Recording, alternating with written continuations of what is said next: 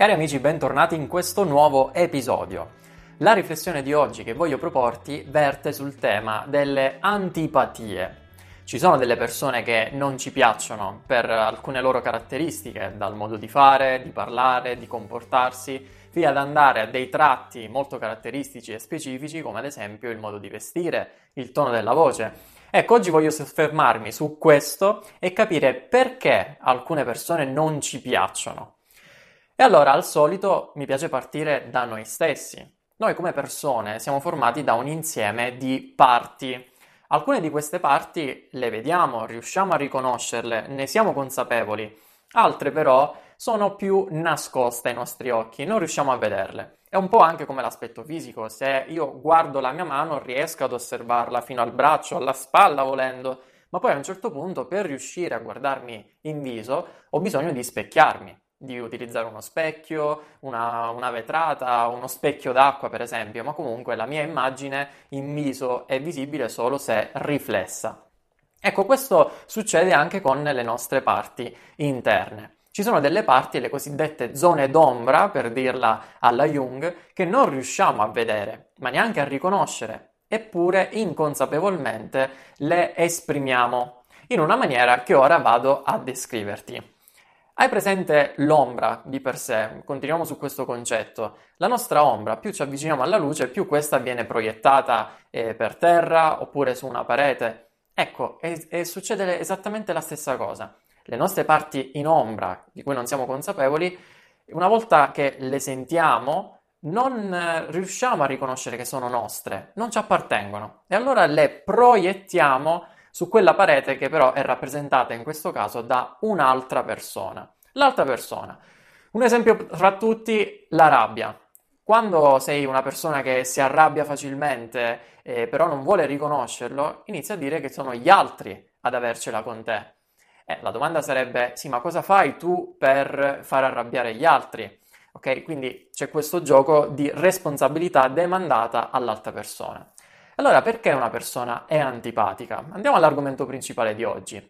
Una persona che ti è antipatica eh, stimola questo tuo odio, risentimento, fastidio, anche chiamiamolo eh, anche in questo modo, verso una sua caratteristica, estendendola poi a tutta la, tutta la persona. Ad esempio, una persona è arrogante, a te non piacciono le persone arroganti, quindi automaticamente è equivalente che non ti piace quella persona. Oppure una persona che tende ad occupare tutto lo spazio disponibile, ad essere al centro dell'attenzione, a te non piacciono quelle persone.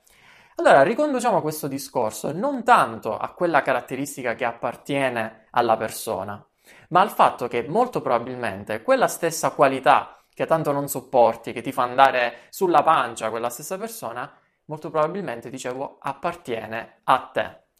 Anche in questo caso si tratta di una proiezione, una proiezione nell'altra persona di una parte che ti appartiene oppure di un bisogno che non riesci a soddisfare. E non riesci a farlo proprio perché entra in campo il tuo giudice interno che considera quelle parti o quei bisogni come un tabù. Li censura, giudicandoli dall'alto della sua posizione e dicendoti no, tu non puoi arrabbiarti, tu non puoi essere una persona che ama prendere il centro della scena, il centro dell'attenzione e stare sotto i riflettori. Allora capisci bene che lo stesso specchio su cui vedi riflessa la tua immagine, il tuo viso, è la persona per le nostre parti interne.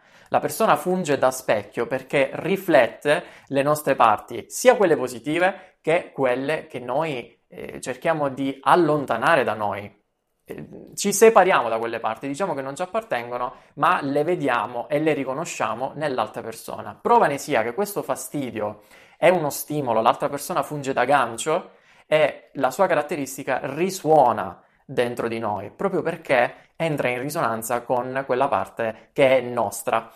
Allora, per esempio, Mm, prendendo i casi di cui abbiamo parlato poco fa, se una persona non ti piace o ti sta antipatica perché ama stare al centro della scena e attirare su, ti, su di sé l'attenzione, molto probabilmente è un tuo bisogno stare al centro dell'attenzione, un bisogno che però non ti permetti di soddisfare e quindi di fare qualcosa per poter riuscire ad attirare l'attenzione. Tutte le tue energie però si concentrano contro quella persona.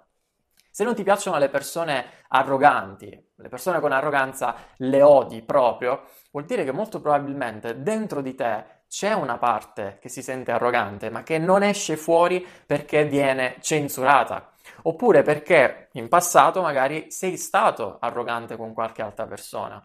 E vuoi per un senso di colpa, eh, vuoi per nuovamente un, un giudizio molto pesante contro quella parte, allora è stata repressa, è stata spenta, che però si attiva nel momento in cui viene stimolata dall'altra persona.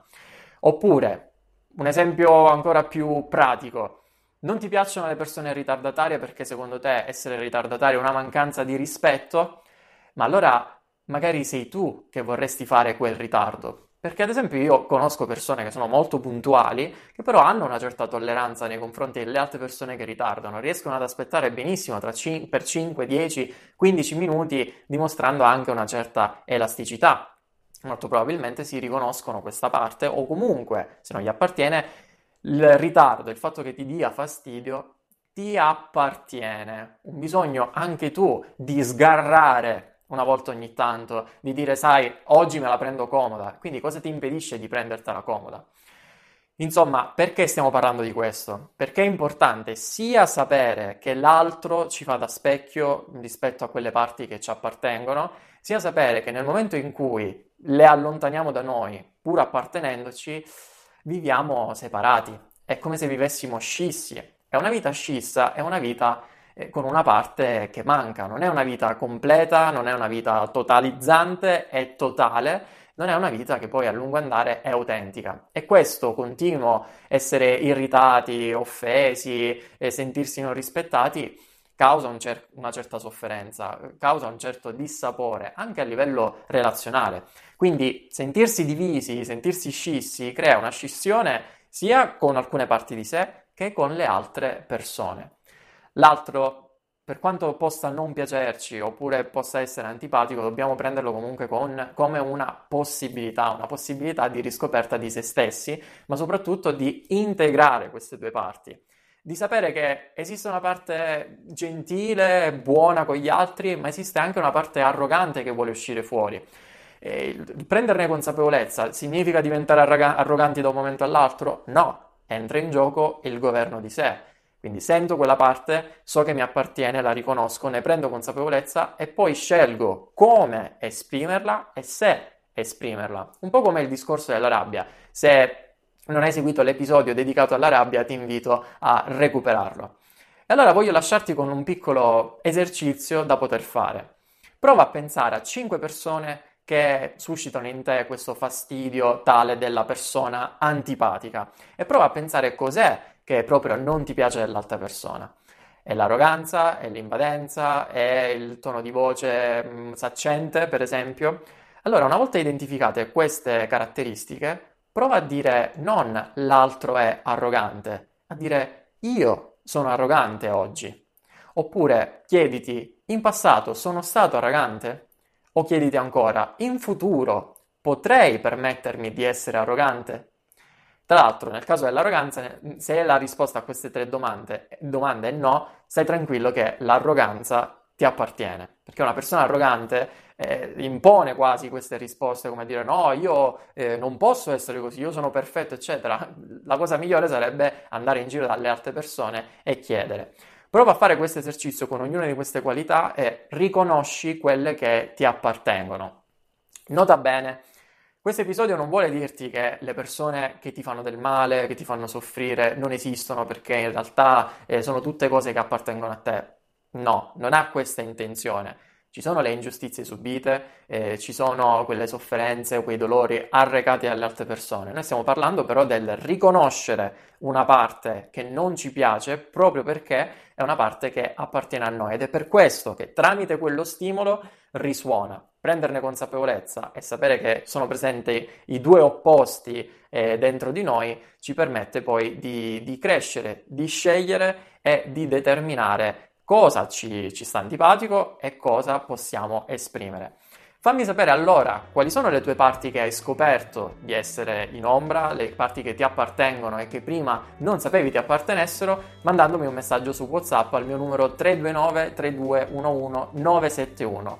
Tra l'altro, mandandomi anche un messaggio con su scritta la parola consiglio allo stesso numero, puoi entrare a far parte del nostro training alla gioia. In che cosa consiste?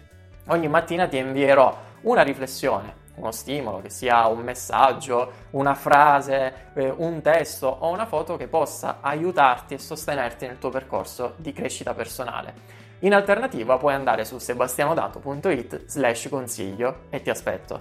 Un abbraccio, alla prossima!